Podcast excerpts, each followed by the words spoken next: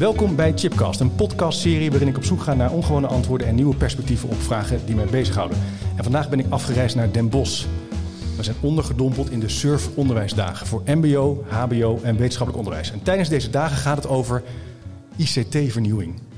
Het thema van het congres is van groei naar bloei. En veel van de gesprekken gaan dus over ICT-voorzieningen, hybride leren, flexibilisering, onderwijs, innovatie en slim datagebruik. En wie is dan bijvoorbeeld de eigenaar van al die data? Dat bedenk ik me dan wel eens. Maar goed, daar gaan we misschien wel over hebben.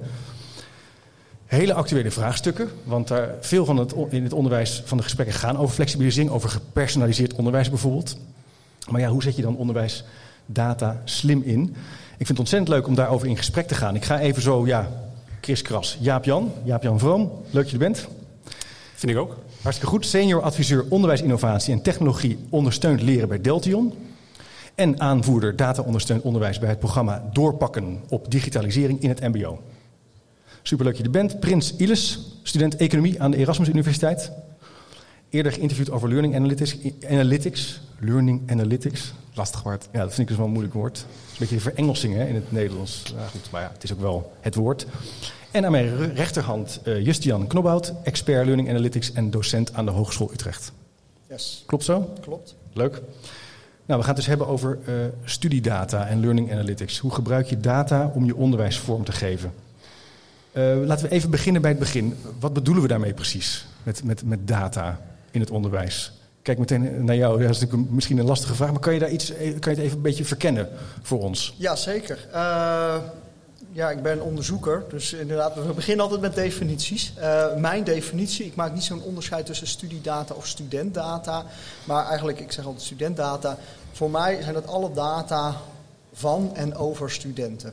Okay. Alles wat, ja, wat daarover beschikbaar is, dat, uh, dat is voor mij uh, studiedata.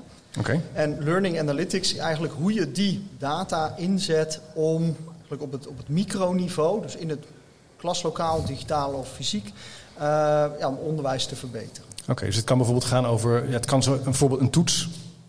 Bijvoorbeeld. Kan een learning analytics data zijn? Ja, ja, ja. Uh, inschrijfdingen, toetsgegevens, ja. uh, gebruik van digitale uh, applicaties, gebruik ja. van digitale leeromgeving, ja. inhoud van rapporten, van presentaties die studenten geven. Ja, de whole bunch. Oké, okay, en, en, en waarom hebben we dat eigenlijk nodig? Welk doel zou dat dienen? Je, nou ja, je wil je onderwijs verbeteren. Je wil het. Um, kijk, we konden als, als, als leraar, als docenten heel lang um, op ons onderbuikgevoel afgaan. En dat is natuurlijk nog steeds een belangrijk, uh, belangrijk iets. Je, je, je, instinct, je intuïtie.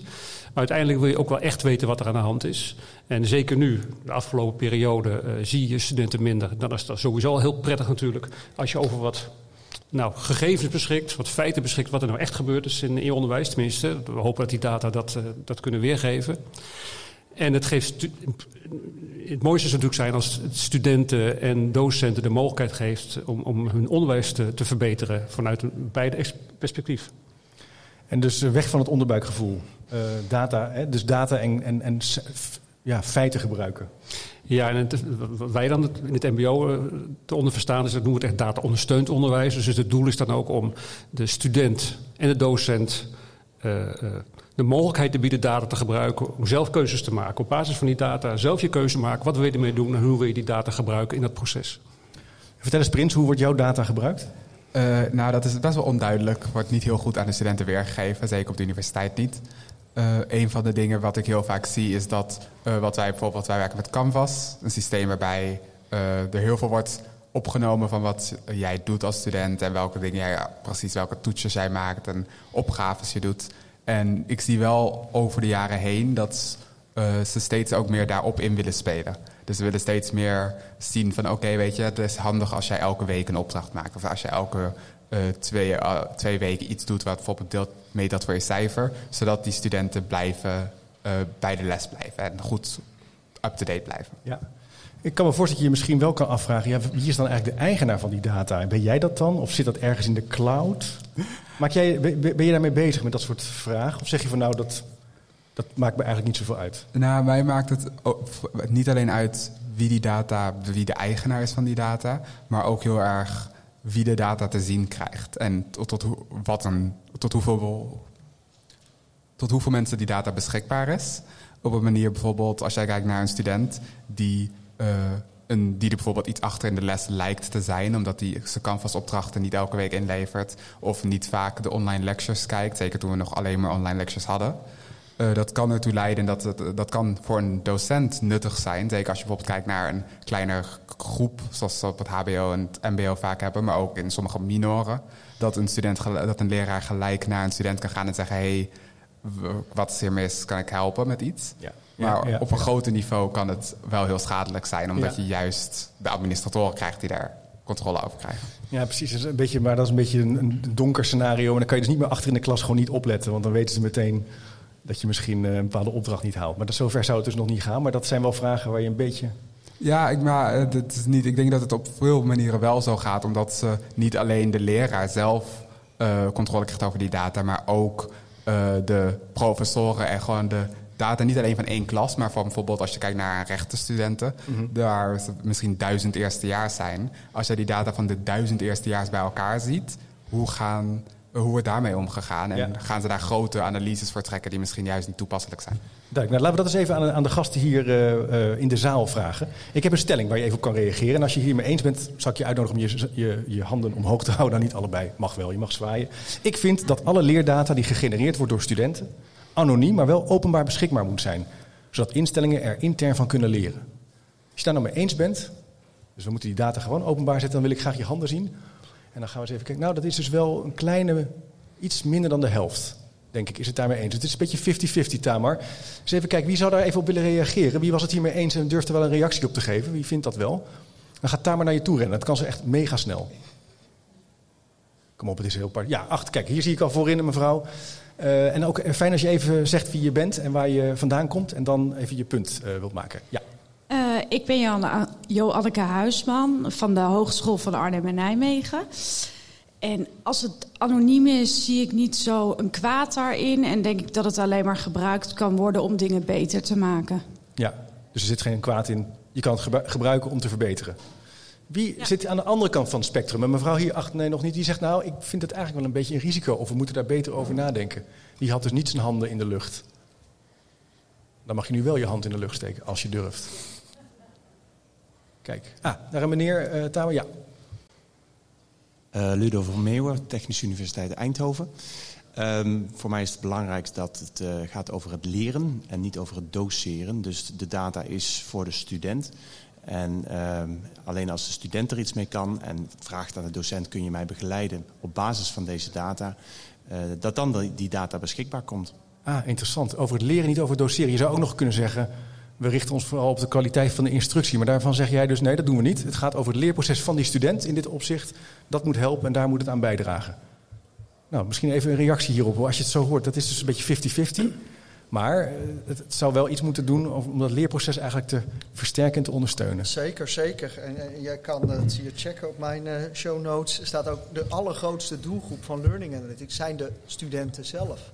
We zitten nu nog heel erg in dat van uh, de, ja, de docenten krijgen inzicht of de instelling krijgt inzicht of zo. En dat, dat, snap ik. Maar ik denk juist de, de allermooiste voorbeelden van Learning Analytics die ik heb gezien, is dat studenten inzicht in hun eigen data krijgen, in hun eigen onderwijs krijgen en het daar ook voor kunnen gebruiken. Dus ja, uh, ja ik ben het helemaal uh, met het publiek eens. eens. Ja, dus die student krijgt er wel wat verantwoordelijkheid bij. En we moeten al kennis, je moet al dus een vak leren of opgeleid worden, studeren, wetenschap beoefenen. En nu moet je ook regisseren van je eigen leerroute.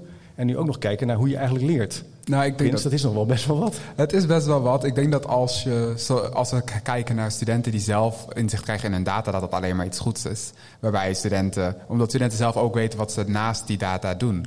Dus als een, jij een registratie krijgt van wat jij op Canvas allemaal doet op een dag, is het ook, jij weet ook hoeveel je thuisstudie doet, hoeveel je uit je boek leest hoeveel je met je groep uh, samen discussieert over het onderwerp. En dan denk ik dat het heel nuttig is. Oké, heel nuttig, Jaap-Jan.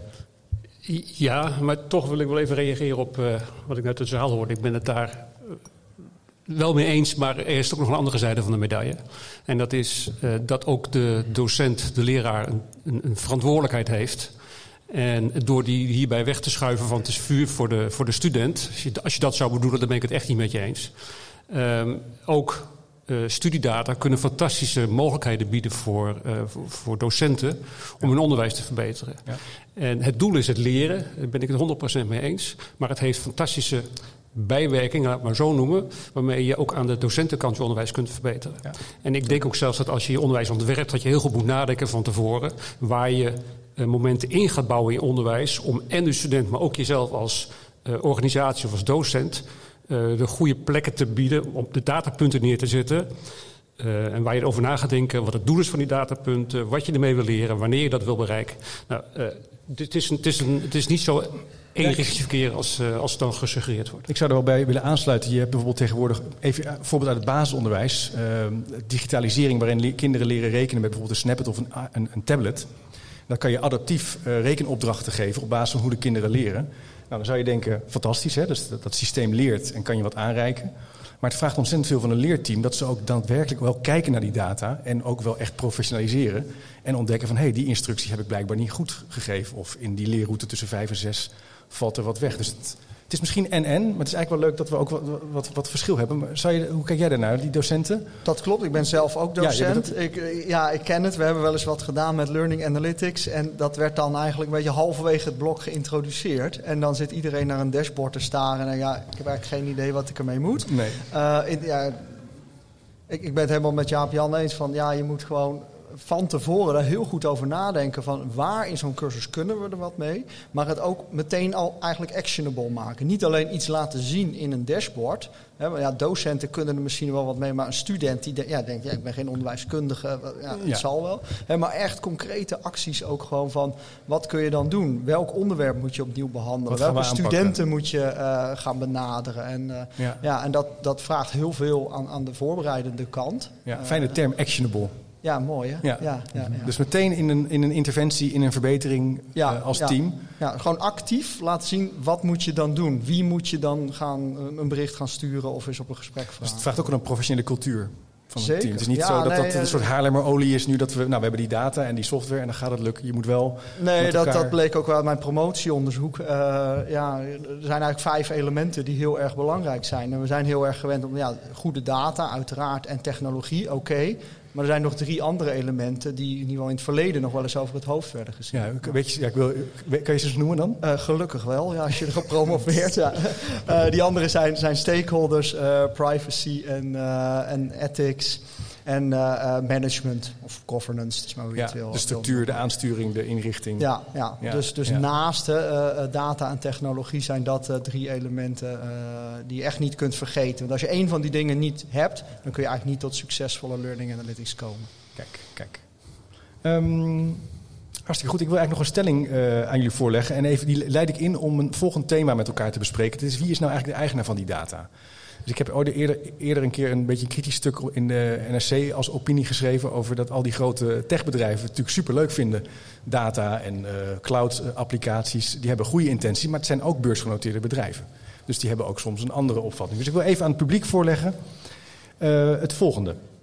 Ik vind het cruciaal dat alle algoritmes en alle software die instellingen gebruiken 100% open source zijn. Dus al die techniek, die moet, moeten we gewoon helemaal openbaar kunnen bekijken, zodat het duidelijk is hoe dat eruit ziet. Als je het daarmee eens bent, wil ik graag je hand zien. Als je zegt, nou, de soep wordt niet zo heet gegeten. Het hoeft niet helemaal openbaar te zijn. Dan mag je je hand omlaag laten. Wie is daarmee eens? Wie vindt dat het helemaal open bezorgd moet zijn? Ik zie meneer achterin. 1, 2, 3. Oh, kijk, dat is toch niet echt toch... Ja. Dus een, nou ja, dat is een, een handjevol mensen. Gaan we even... Tamar, vind je... Uh, waar staan we? Ja, daar achterin. Eens even kijken, wie wil hier wat over zeggen? Wie was het hiermee eens? Wie zegt, ja, ik, ben wel, ik vind dat het open, open source moet zijn. Wie wil er wat over zeggen? Ga nu de vier seconden regel toepassen. Als ik niks zeg, schijnt het zo te zijn dat iemand wat gaat zeggen. Ja, zie je, het klopt. Vooraan. Dat is gewoon waar. Ja. Ik ben Iris Huizenveld, ik werk bij Surf. Uh, nou, ik denk dat het heel belangrijk is dat algoritmes transparant zijn, open source. Nou, in ieder geval transparant. Nou, dat is niet, komt niet uit het niks natuurlijk. Dat is een AVG-verplichting ook. Dat je moet weten wat er met je data gebeurt. Zodat je nou, kan inschatten wat risico's zijn en wat je er wel en niet mee wil doen als je die keuze hebt. Ja, je zegt dat is gewoon vastgelegd, dat moeten we gewoon zo doen. Ja, dat is vastgelegd, maar dat zou ik vanuit ethisch perspectief ook zo ja. redeneren. Ja, dan zou YouTube en de, nou ja, die kunnen er ook nog wel een lesje van leren dan wat dat betreft. Dat zijn allemaal wel geheime applicaties. Maar goed, daar komen wie was het hier niet mee eens? Wie zegt ja, het ligt genuanceerder misschien. Dat kan ook natuurlijk heel goed, hè? Ik probeer natuurlijk ook een beetje de tegenstelling te zoeken. Niet om jullie ruzie te laten maken, maar meneer. Ik wil even ruzie maken. Ja, ik, ik, op. denk, eh, ik denk niet dat... ehm, je- Wie ben je? Sorry, wie ben je? Oh, sorry. Ja. Jan-Willem Brian, Rijksuniversiteit Groningen. Ehm, data lezen vinden veel mensen al moeilijk. Algoritmes begrijpen is nog wel weer een stapje verder. Ja, dus dan, je, kijk, voor mij mag je het openbaar maken, maar dan... Wat, wat voor conclusies kan, kan een layman daaraan uittrekken? Snappen we helemaal niet. Het is te ingewikkeld. Ja, nou ja, het- ja, ja, ja. oké, ja. Hmm. Wat, hoe kijk jij daar tegenaan?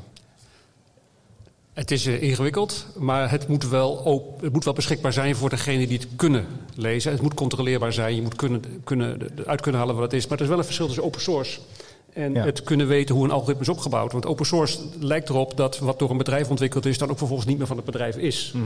Ik denk dat er verschillen is. Wat door bedrijven ontwikkeld wordt, eh, dat hoort bij hun kapitaal, bij hun bedrijfskapitaal. Als ze dat niet willen afstaan, dan zij dat zo. Dus jou de keuze willen gebruiken. Maar als je het gebruikt, moet je wel weten eh, hoe het opgebouwd is. Het, is. het is niet van jou, het is van een bedrijf. Dus open source, Ja. voor mij klopt dat niet helemaal. Nee, klopt niet helemaal.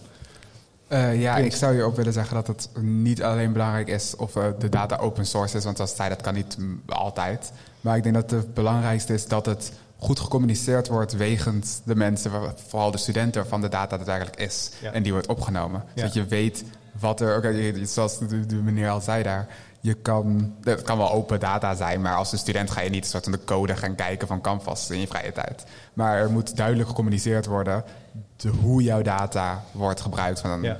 in een bepaald jaar. Zou jij het oké vinden als die data vervolgens eh, geanalyseerd wordt door een ander bedrijf?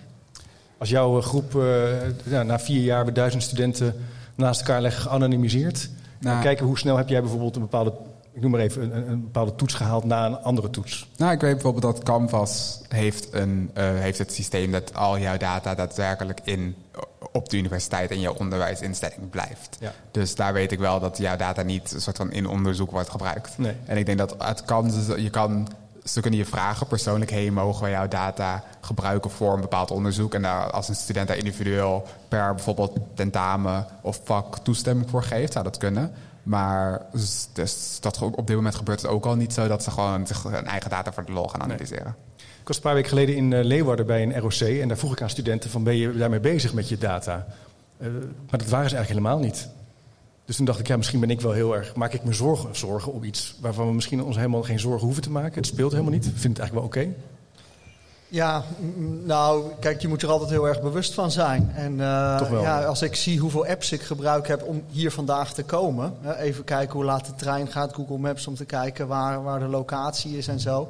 Eh, ja, dat gebeurt in het onderwijs ook. En ja, ik wil wel benadrukken, onderwijsinstellingen zijn geen techbedrijven. Eh, heel veel dingen worden misschien zelfs onbewust gedaan of echt wel met, met de juiste intenties en niet als verdienmodel of zo. Hè. Dus ja, eh, we- laten we alsjeblieft geen hogescholen gaan vergelijken met, eh, met de Googles en Amazons van deze wereld. Maar eh, ja, ik denk hè, ook weer even van, ja, moet, moeten dingen openbaar zijn of zo? Ja, het moet gewoon wel transparant zijn. Het moet wel gewoon duidelijk zijn van, hé, hey, wat gebeurt er en ook met, met welke reden. En Ja. ja. dan kun je iedereen de keus bieden om daar wel of niet aan mee te doen. Of, nou ja, goed. Oké.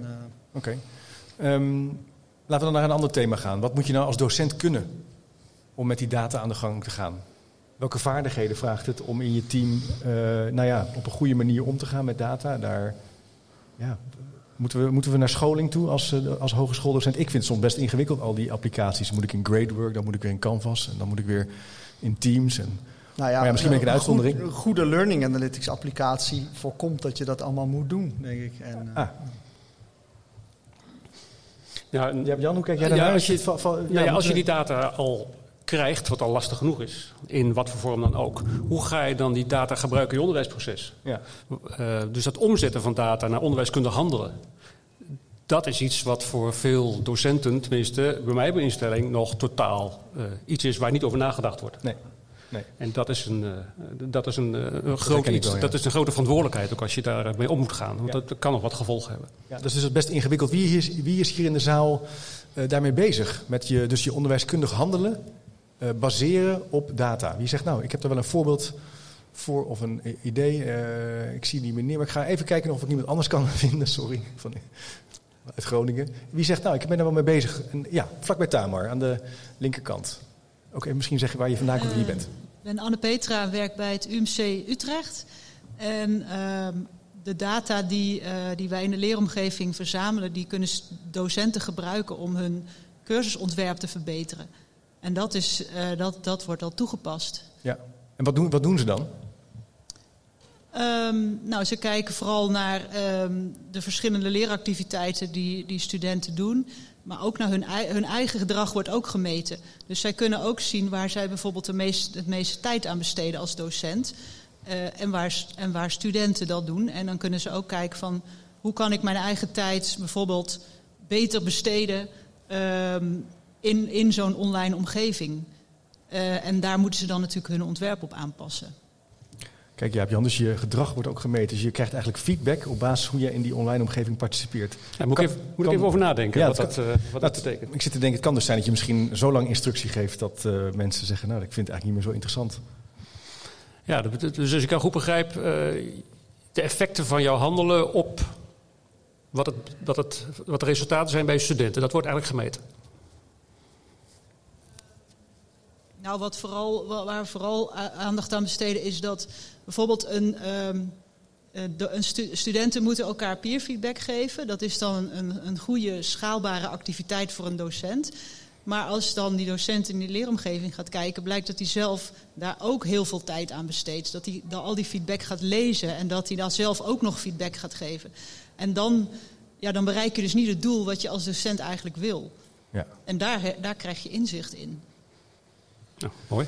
Lijkt me Interessant. eh, beschreven. Dat is, een, dat is een mooie beweging. Je zou kunnen zeggen, want ik heb het idee dat de laatste jaren we een beetje aan het wegbewegen zijn van toetsen. Dat toetsen is, eh, leidt tot stress, eh, is soms niet nodig. We moeten voor- voor meer naar reflectie toe. Maar toetsen is wel een manier om eigenlijk besluiten te nemen. Dus volgens mij is toetsen onderdeel van een leercyclus. En in die zin heb je bij die learning analytics zijn het wel degelijk besluitmomenten om te kijken, hey, hebben, hebben ze iets tussen de oren, tussen de neuzen, kunnen we verder? En dat kan je didactisch handelen wel bepalen in zekere zin. Dus misschien gaan we daarmee toetsen ook wel weer Ja, dus misschien een beweging weg van het summatief toetsen. Hè, van inderdaad maandagochtend 9 uur woont je met 400 man in een zaal zitten en eh, laat maar even zien wat je Ja. kunt. Eh, nee, ja, learning analytics kun je ook gewoon gebruiken om... Kijk, iedere opleiding kent een competentieprofiel waar je aan het eind van de rit aan moet voldoen. En Ja. iedere cursus kent leerdoelen die je moet gaan behalen. En met die analytics kun je dat veel beter in kaart brengen. En dat is ook weer dat stukje hè, van waar, waar de student dus eigenlijk zijn eigen leerproces wat beter vorm kan gaan geven. Hoeveel studenten weten nou van wat jij volgend blok eh, moet behalen aan, aan niveau en op welke competentie en op welk niveau dan? En hè, de, ja, de 99,8% zal dat niet weten. En, en daar kun je ook al inzicht in geven. Hè. Dus dan Ja. heb je ook een stukje eh, feed-up en, en feed-forward meteen te pakken. Dus niet alleen dat terugkijken van wat heb je gedaan, maar ook van hey, Oh ja. wat moet je over een paar maanden gaan doen? Welke activiteiten ga je dan inplannen? Oh, dat ene college is niet bedoeld om twee uur te vullen, maar ook Gaat om wat over- te leren. precies, en gaat gaat, over om op. Hè, dus Dus je krijgt een soort groter plaatje, Prins. Dus, Ja, eh, ik, ik weet niet. Ik ben het zeker niet eens met het feit dat we weg aan het zijn gaan van toetsen. Oh, Tenminste, misschien is dat mijn ervaring op de universiteit. Er wordt nog wel wat Dat afgetoetst. anders is, maar er wordt echt behoorlijk wat getoetst. Naast tussentoetsen die wij... Ja, ik zie juist dat veel door het learning analytics... dat je juist meer toetsen krijgt in plaats van minder. Omdat ze je willen, steeds willen testen op kortere intervallen. Dus in plaats van, hey, na twee... Je krijgt één toets krijg je nog steeds die toets... die tot 80, 85 procent meet dat voor je tentamen. Maar ook allemaal kleine toetsjes ertussendoor om juist te kijken, oké, hoe leer je hiervoor en ben je een beetje voorbereid, ga je mee met de stof. Maar ik zie zeker niet een weggaan van toetsen, alleen maar goed. eigenlijk een Dus jij, nee, maar het is goed dat je dat even eh, nuanceert en eh, corrigeert. Je zegt dat er wordt heel veel getoetst. Ja. Maar zou het ook kunnen zijn dat die learning analytics dus leiden tot heel veel toetsen? Terwijl er eigenlijk nog veel meer is te halen uit learning Nou, analytics. wat, wat je nu wel ziet, is dat het heel veel, dat heel veel van de learning analytics gebruikt wordt voor een soort van optimalisatiedrang die er vanuit de universiteit is. Zeker om op, ik neem aan van andere instellingen ook met veel studenten, Mhm. waarbij je kan zien van hé, hey, we hebben, eh, je ziet dat mensen afhaken bij blok eh, in de tweede week of derde week of vierde week. Dus we gaan gewoon constant toetsjes geven elke zoveel dagen. Om te zorgen dat je, dat je echt moet leren. En dat je Ja. op deze manier die wij voorschrijven, de stof moet gaan volgen.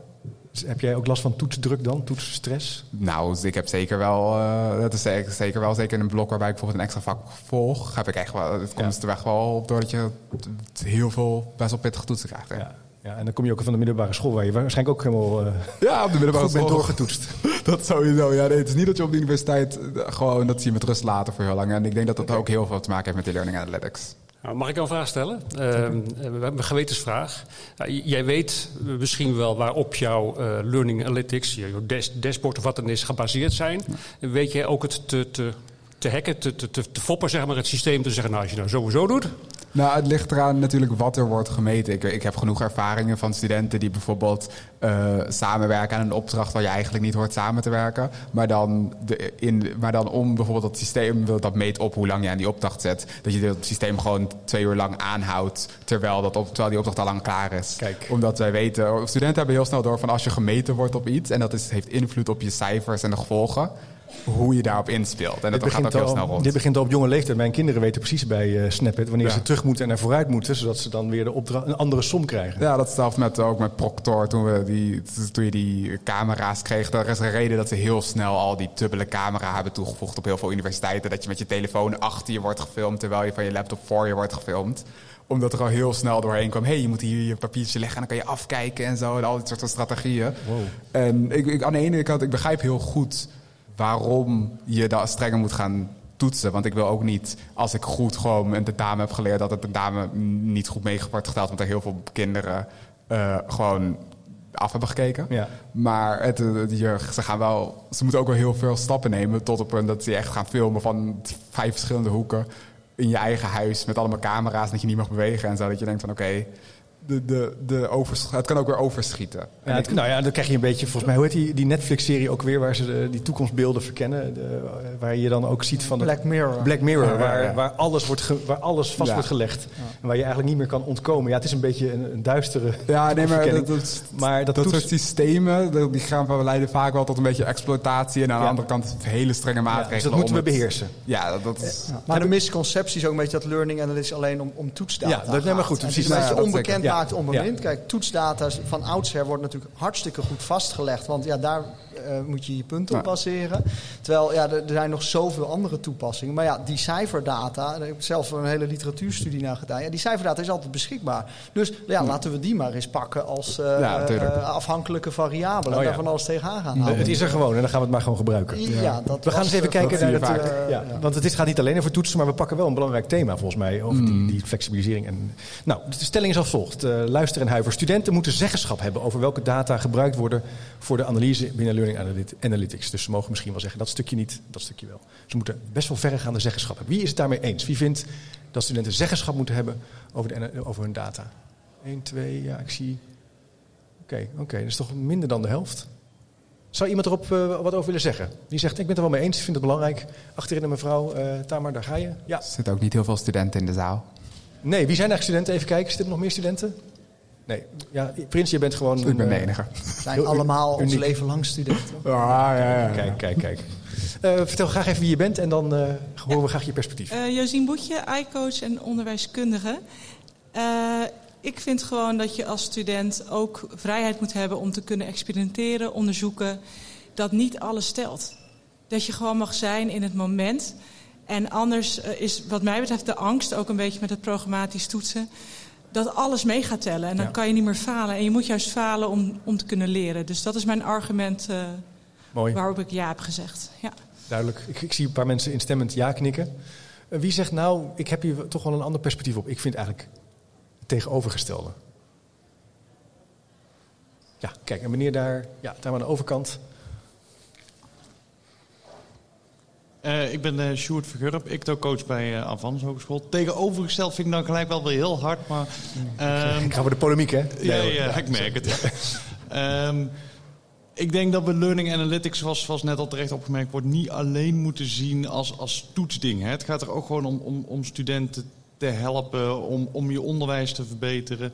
Eh, en als je daar transparant over bent en je bent van tevoren al duidelijk van... hé, hey, wa- wat meet ik, waarom meet ik dat...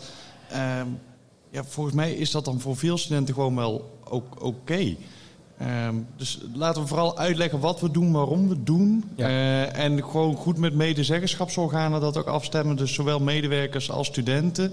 En volgens mij kom je dan een heel eind. Ja, dus dat goed organiseren in de governance, in de medezeggenschap en ook in een partnerschap als docent-leerling daar gezamenlijk over praten en een gemeenschappelijk uitgangspunt op creëren. Kan dat? Ja, dat, ik denk dat de, de student in principe gewoon eigenaar is van zijn eigen studiedata. Punt. En ehm, dat de student dus eigenlijk altijd toestemming moet geven aan een instelling, aan de docent, aan een huiswerkinstituut, aan wie dan ook zeg maar, met die data wil bemoeien, dat hij daar eh, toestemming voor moet geven. Nou, dat wordt een ingewikkelde bedoeling natuurlijk.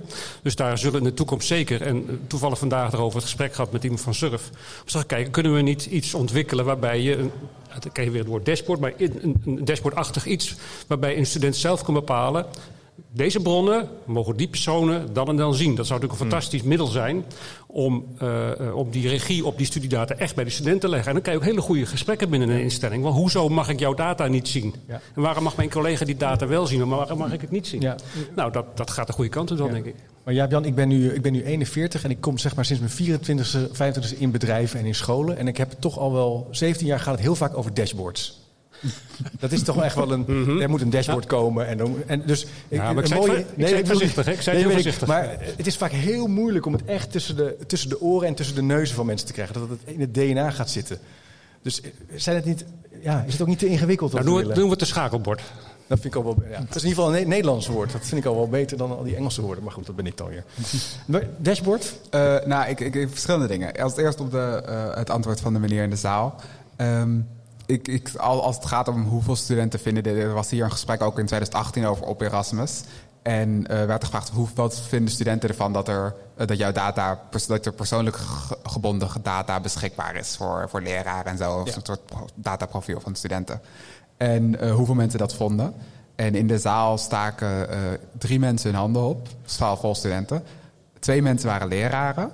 En één daarvan was student. Over het algemeen vinden studenten dit echt niet fijn. En dat spreek ik denk ik wel voor een groot deel van studenten... dat ze niet willen dat die persoonlijke data opgenomen wordt. Eén, omdat er nooit wordt... eh, Zo'n dashboard waar studenten kunnen zeggen welke data ze willen... het wordt altijd eerst zo dat de data beschikbaar wordt voor de onderwijsinstelling... en misschien later dat je er een privacy-zegging over hebt. Ik, nu wordt het zo dat je één keer wordt gevraagd van... hey, mogen we je data, al je data gebruiken? En dan zeg je ja of nee. Misschien ben je 18 op dat moment. Dan denk je, ja, ja, tuurlijk, ja, weet, Weet- ik wel. weet jij veel? Ja. ja, weet jou wat. En dan later pas denk je, hé, hey, dit is eigenlijk niet fijn. Er worden misschien best wel serieuze consequenties kunnen eraan liggen. Denk bijvoorbeeld aan iemand die net zijn BSA niet haalt.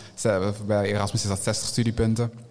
Als je dan net 54 studiepunten hebt, dat ze zeggen ja, je, eh, je hebt misschien nog een goede reden, maar we laten je toch niet door, omdat je, we zien op die persoonlijke learning analytics dat je bijna geen tijd op Canvas besteedt.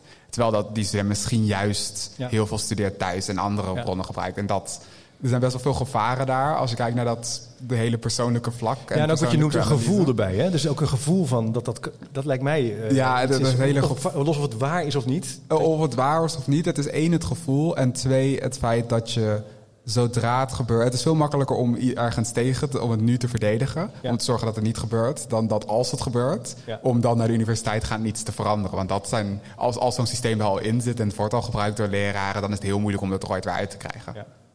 Ja, het is lastig. Eh, ander, moet doen me denken aan een voorbeeld waarin ik ooit met een docententeam sprak. Die zei, ja, wij weten nu dat als eh, een bepaalde groep instromers in het mbo deze toets niet haalt... dat ze een half jaar later vaak ook uitvallen. Hmm. En dat is aan de ene kant heel fijn dat je dat weet.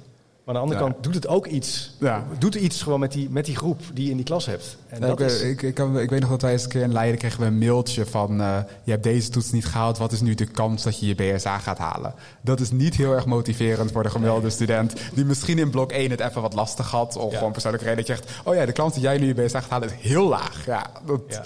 Voelt terwijl diezelfde student misschien het wel gewoon had gehaald. Dan mail, het maar niet, het wordt misschien enger. Ja, goed, als je gaat zeggen, ja, maar het systeem ligt niet. Hè? De cijfers zijn cijfers. Die, die, daar zit... Ja, maar dat is juist het hele probleem. Ja, dat het maar back in the days was dit inderdaad een beetje de heilige graal. hè, Die voorspelmodellen. Ja. Dan kunnen we Ja. eigenlijk op dag twee al Ja. zien hoe of wat. En dat Ja. worden natuurlijk zelf Het is meer dan dat. prophecies. Ja. Inmiddels zijn we daar ook wel een beetje, een beetje Ja. weg van. hoor, Ja. wel Nee, want we hebben ook een aantal, wat jij zei, je kan ook data op het profiel en op de competenties van een student, eh, dus vooruit, feed forward, dat helpt. En ook kijken naar het leerproces en het versterken van het leerproces, naar de didactiek van het team. Dat zijn hele positieve eh, manieren hoe je met die data om kan gaan, maar er zit wel een schaduwkant aan. Eh, met name dat je ook soms niet weet waar je ja tegen zegt. Ja, dat zeker. Ja, Dus maar dat is ook vaak la- niet. laat zien inderdaad wat je doet. Kijk, als ik eh, marketingstudent ben, ik vraag, joh, wat, ik heb een nieuwe app, hoeveel zou je ervoor betalen? Dan zegt hij, joh, 20 euro. Terwijl als die er echt is, dan, dan wil, eh, nou een euro misschien, weet je wel. En dat is met dit ook. Ja, als je het niet echt concreet ziet en in handen hebt en zo, ja, dat onbekend maakt, Ja, onbemind. En ik dat één vraag bij van eh, ja, mogen wij je data verzamelen en gebruiken voor, analytisch, voor,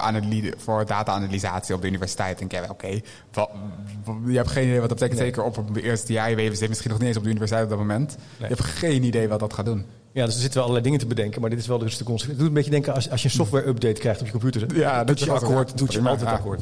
Wie wil hierop reageren? Wie zegt ja, we hebben hier, wij zijn met, met onze hogeschool, universiteit of met ons beroepsonderwijs, MBO-instelling wel degelijk hier op een andere manier mee bezig? Wie zegt hier in de zaal? Ja, hier achterin, sorry, links in het midden. Tamar, zie ik een mevrouw. Ga ook even zeggen wie je bent. Hi, Danielle van de Wageningen Universiteit. En ik denk niet dat we hier per se op die manier al mee bezig zijn. Maar ik zou het wel ook heel interessant vinden om te kijken naar... moeten we dit niet eerst als medewerkers bij onszelf testen? Kijk. En kijken van als docenten, maar ook als onderwijsondersteuners... hoe doen wij dat en wat voor effect heeft het, heeft het op ons? Ja.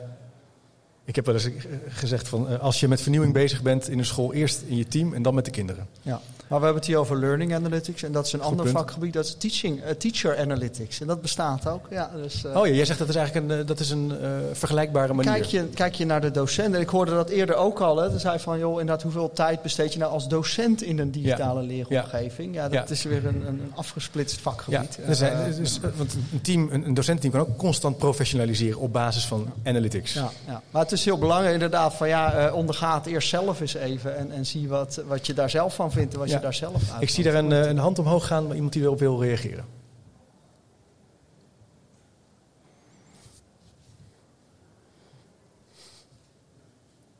Ja, ik wilde nog even toevoegen dat het heel fijn is dat Prince aan tafel zit vandaag.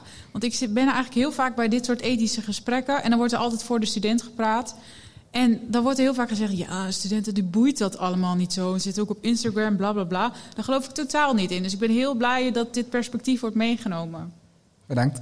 Helemaal eens. Je hoort het, Je Prins. bent heel privacybewust. Dat is echt super fijn. Ja, ja, een belangrijk punt. Ehm, en we hadden het dus inderdaad over, ja, dus niet voor die student gaan denken en eigenlijk eerst professionaliseren en dan met die student hè, eh, gaan vernieuwen of die analytics gaan gebruiken als, als uitgangspunt. En dat noemde jij teacher analytics. Ja. Ja. Ja. ik ben geen expert, maar ik weet dat het bestaat. En dan ja, is, is niet de, de student eigenlijk het meetobject, maar, eh, maar de docent. En eh, ja, daar valt ook een hoop te leren. Ik zou me kunnen voorstellen dat de gemiddelde leraar daar niet zo op zit te wachten. Eh, Waarom dat dan wel bij de student En dan wel bij de student, ja. vraag. Ja, ja. Maar waarom, wat ik wel, ik, ik ben docent, eh, ik, ik geef bijvoorbeeld eh, les. Soms is er een SU waar eh, veel, eh, docenten, of eh, veel studenten het niet halen. Wat wij dan doen is gewoon bij elkaar zitten en kijken wat is hier gebeurd. Eh, ja, en dat is ook een vorm van analytics gebruiken. Van, eh, kijken we, de- we kijken de opdrachten, we kijken eh, welke literatuur ze gebruiken, we reflecteren daarop. Ehm, wij gebruiken er geen data voor. Maar het is wel altijd een heel fijn gesprek. Ik haal er altijd heel veel uit. Dus een soort kalibra- kalibreren als team, dat is natuurlijk ook een manier. ehm, daar hoef je Nou, natuurlijk het niet per se data voor te Het gebruiken. hoeft geen cijfertje te zijn. Nee, nee, oké. Nee, maar er is altijd een hele grote blinde vlek. Hè. Ik als docent zie mijn studenten maar 10, 15 procent van hun studietijd. Ja. En, en data kan natuurlijk dat gedeelte wel enigszins opvullen. Ik kan niet alles zien, wat jij ook zei. Ja, hè, als ik eh, iets eh, via YouTube bekijk in plaats van de educatieve video, ja, dan kan ik dat niet meten. Dus je moet er ook nooit blind op varen of, of van die harde conclusies aan. Wat heel eh, vaak wordt gedaan natuurlijk, dat mensen op YouTube en dat soort dingen Tuurlijk, tuurlijk. zou hem hun. Ja, informatie ja, krijgen ja. in plaats van via de hoorcolleges. Of via een podcast. Of via een podcast Ja, kan ook. weet Ja, nog wel. Ik bedacht me laatst, misschien dragen podcast wel bij aan de ontlezing van de samenleving. Dat vond ik eigenlijk een heel Andere discussie. lastige discussie. Maar er zijn natuurlijk allerlei manieren hoe je kan leren. Zeker. Ja, ja oké. oké. Kijk eens even in de, ik kijk nog even in de zaal of er nog vragen zijn hierover. Of je denkt, hé, hey, ik zie nog een mevrouw achterin die hierop wil re- reageren. Ik heb nog een vraag, Prins, over jou, eh, aan jou, maar die komt dan daarna. Die hou ik even vast. Ja, ik wou de vraag eigenlijk eerder al stellen, maar het ging al deze kant op. Van, ja, wat kun je meten?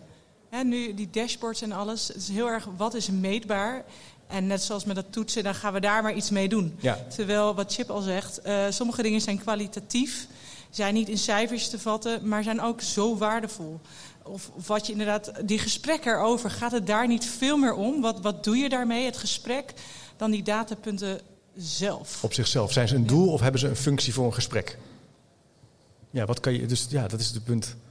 Hoe ver kan je gaan? Maar het is Ja, nou ja, na een tijdje bemerk je inderdaad dingen. Hè. Vanuit de data zie je dat er iets gebeurt. Om Ja. een heel praktisch voorbeeld even te geven, we hadden een keer een tool die dus bijhield hoeveel studenten een quiz maakten. En dat was ongeveer een derde van wat ik zag dat studenten deden. Dus ik miste heel veel. En dan ging ik eens even in de klas kijken wat gebeurt daar. En dan gingen de studenten er één laptopje open. Dan gingen ze met z'n drieën zitten. Ja, dat is hartstikke goed, maar dat zie je niet terug in de data. Maar na een tijdje dat ik dat dus bemerkte dat dat niet klopte, dat was inderdaad iets van hé, hey, en nu weer even terug naar eh, Ja. eh, de fysieke wereld. Ja. En eens gaan kijken, informeren, eh, bediscussiëren wat daar gebeurt. Maar meten heeft eigenlijk alleen zin als je het ook gebruikt als. Ik moet even voor de, v- denken aan een, docent, of een leerkracht die ik zag in groep 7. Ja, die heeft constant van die wasbordjes. Die doet dan de tafels of breuken. En die vraagt steeds: hou even je. Hè, doet een som voor. Dan gaan ze het zelf doen. En dan kijkt hij, vorm van meten. hey, zijn we goed op orde? Kan ik door naar het volgende onderdeel? Dus als je natuurlijk aan scaffolding werkt en je bent je kennisopbouw aan het doen als docent, is dat wel een hele fijne manier. Maar Ja. het moet wel in gedrag, in handelen van die docent. Of Nou, daarom moet je er wat mee doen. Ja, En- ja, en- het is en- geen doel, zeg maar. Het is een. Nee, nee, nee, het, is, Nee. het is een indicator. En hè, als je kijkt naar het learning analytics proces, daar zit ook één hele duidelijke stap: actie, interventie. Als je er niks mee doet, hoeft het in de eerste plaats misschien. Nee.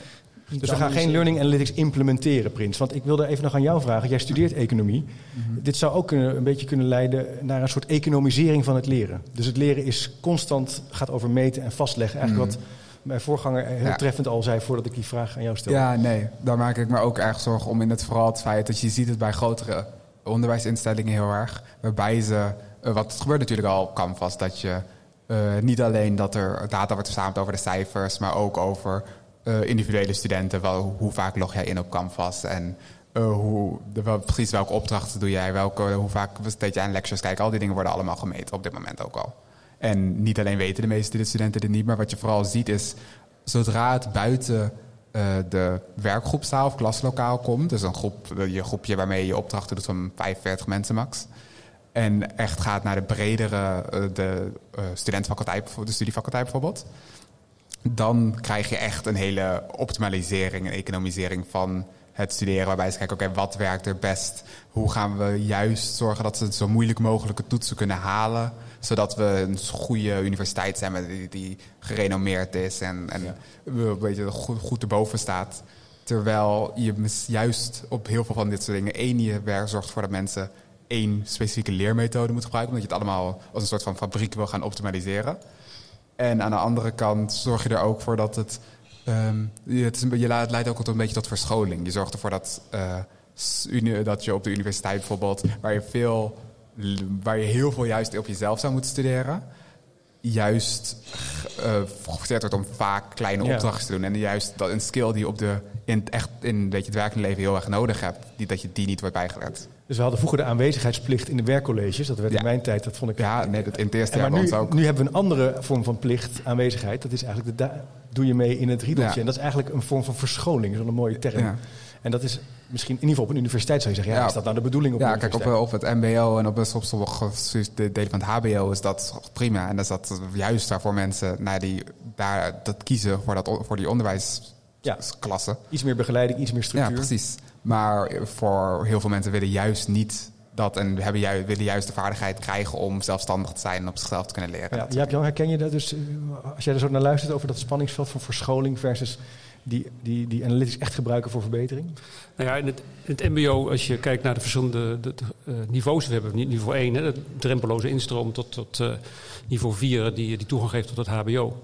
Daar zit nog wat verschil in hoe je eh, met die eventuele data die je wil aanbieden ga- omgaat. Eh, nou, ook een voorbeeld te geven, wat, wat bij ons te gebruikt wordt, is proberen om, eh, bijvoorbeeld als je met, met flipping classroom eh, activiteiten omgaat, kun je nou iets aanbieden aan zo'n student waarbij die wel inderdaad thuis zijn, zijn, zijn, videoclip, zijn kennisclip gaat, gaat gebruiken, kan testen in de, in applicatie, in, in de e-learning moduletje wat dan vorm gemaakt wordt, om te kijken of die begrepen heeft. Dat is voor zichzelf heel prettig. Maar vervolgens kan de, de docent zien voordat de les begint. Oh, deze eh, student heeft het blijkbaar niet goed begrepen. Die zit daarop, die heeft daar nog leervragen. En die student is dus eigenlijk in staat om per studiegroep zijn lessen anders in te richten. Omdat blijkbaar die doelgroep van die, eh, die doelgroep andere dingen vraagt dan een, een, een parallelgroep. Ja. Maar dat is heel, dat is heel nuttig zolang het op uh, docent-student relatie blijft. Precies, daar gaat het in dit geval en, Ja, maar wat je heel vaak ziet is dat het buiten de, die relatie blijft. En gaat naar de administratoren die over de hele faculteit gaan van misschien 2.000, 3.000 studenten.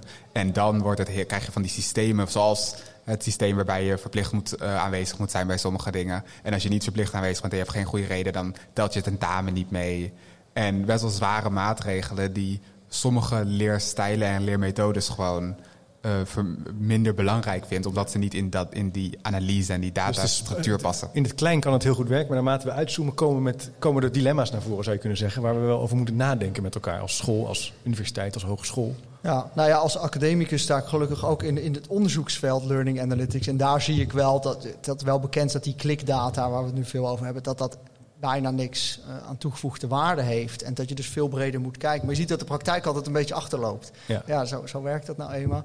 dus op termijn zal het wel beter gaan. Komen we erachter van hé, hey, uh, alleen maar kijken hoe vaak iemand inlogt of zo. Ja, dat, dat gaat ons niet echt helpen. En dan zien we uiteindelijk wel die beweging om uh, dat, ja, dat er andere toepassingen en, en nuttigere toepassingen ja. worden eh, ontworpen. Maar waar ik me wel zorgen maak is dat zelfs al zegt de data dat het misschien minder effectief is voor daadwerkelijk het onderwijzen van leerlingen, krijg je dus zoals, zoals net ook werd genoemd, de economisering van het hele proces. Dat uh, universiteiten hebben niet alleen maar de neiging, het doel om studenten op te leiden om goed onderwijs te geven. Ze hebben ook andere, ze willen goed contact hebben met bedrijven en een beetje gerenommeerd staan in, in de uh, gewoon de, de wereld van de universiteiten aan zich. En die hebben daarnaast ook redenen dat ze misschien juist die hele um, optim geoptimaliserende klik willen hebben, die misschien juist niet goed is voor studenten. Ja, het kan een systeem in de hand wekken die misschien een kant op gaat waar we voor moeten waken. Ik heb het gevoel dat we hier nog niet het laatste over hebben gezegd. Uh, ik vind het in ieder geval ontzettend interessant om met jullie hiervan gedachten over te wisselen. Uh, Justin, Prins, Jaap-Jan. Uh, Prins, nogmaals dank dat jij ook als student aan tafel wilde gaan over de economisering van data. Maar ook de kansen die het biedt. We hebben daar nou, een verkenning op gedaan. beste deelnemers, de tijd slijt. We hebben drie kwartier met elkaar gesproken, dus we gaan richting een afronding. Ik wil jullie hartelijk danken voor jullie nou ja, ik mag zeggen actieve participatie. Ik heb er geen analytics van, maar ik vind wel dat het heel leuk was om met jullie hierover van gedachten te wisselen. Uh, ik wil nog even tot slot een paar uh, huishoudelijke mededelingen uh, zeggen. Bedankt voor het luisteren natuurlijk. Veel dank aan Surf ook voor deze kans om op deze onderwijsdagen een podcastgesprek op te nemen. Voor meer informatie, linkjes ook naar de collega's die hier aan tafel zitten. Kijk even op www.surf.nl of naar chipcast.nl. Dan zal ik het ook even doorlinken. En ik zou zeggen voor nu bedankt voor het luisteren en tot de volgende keer.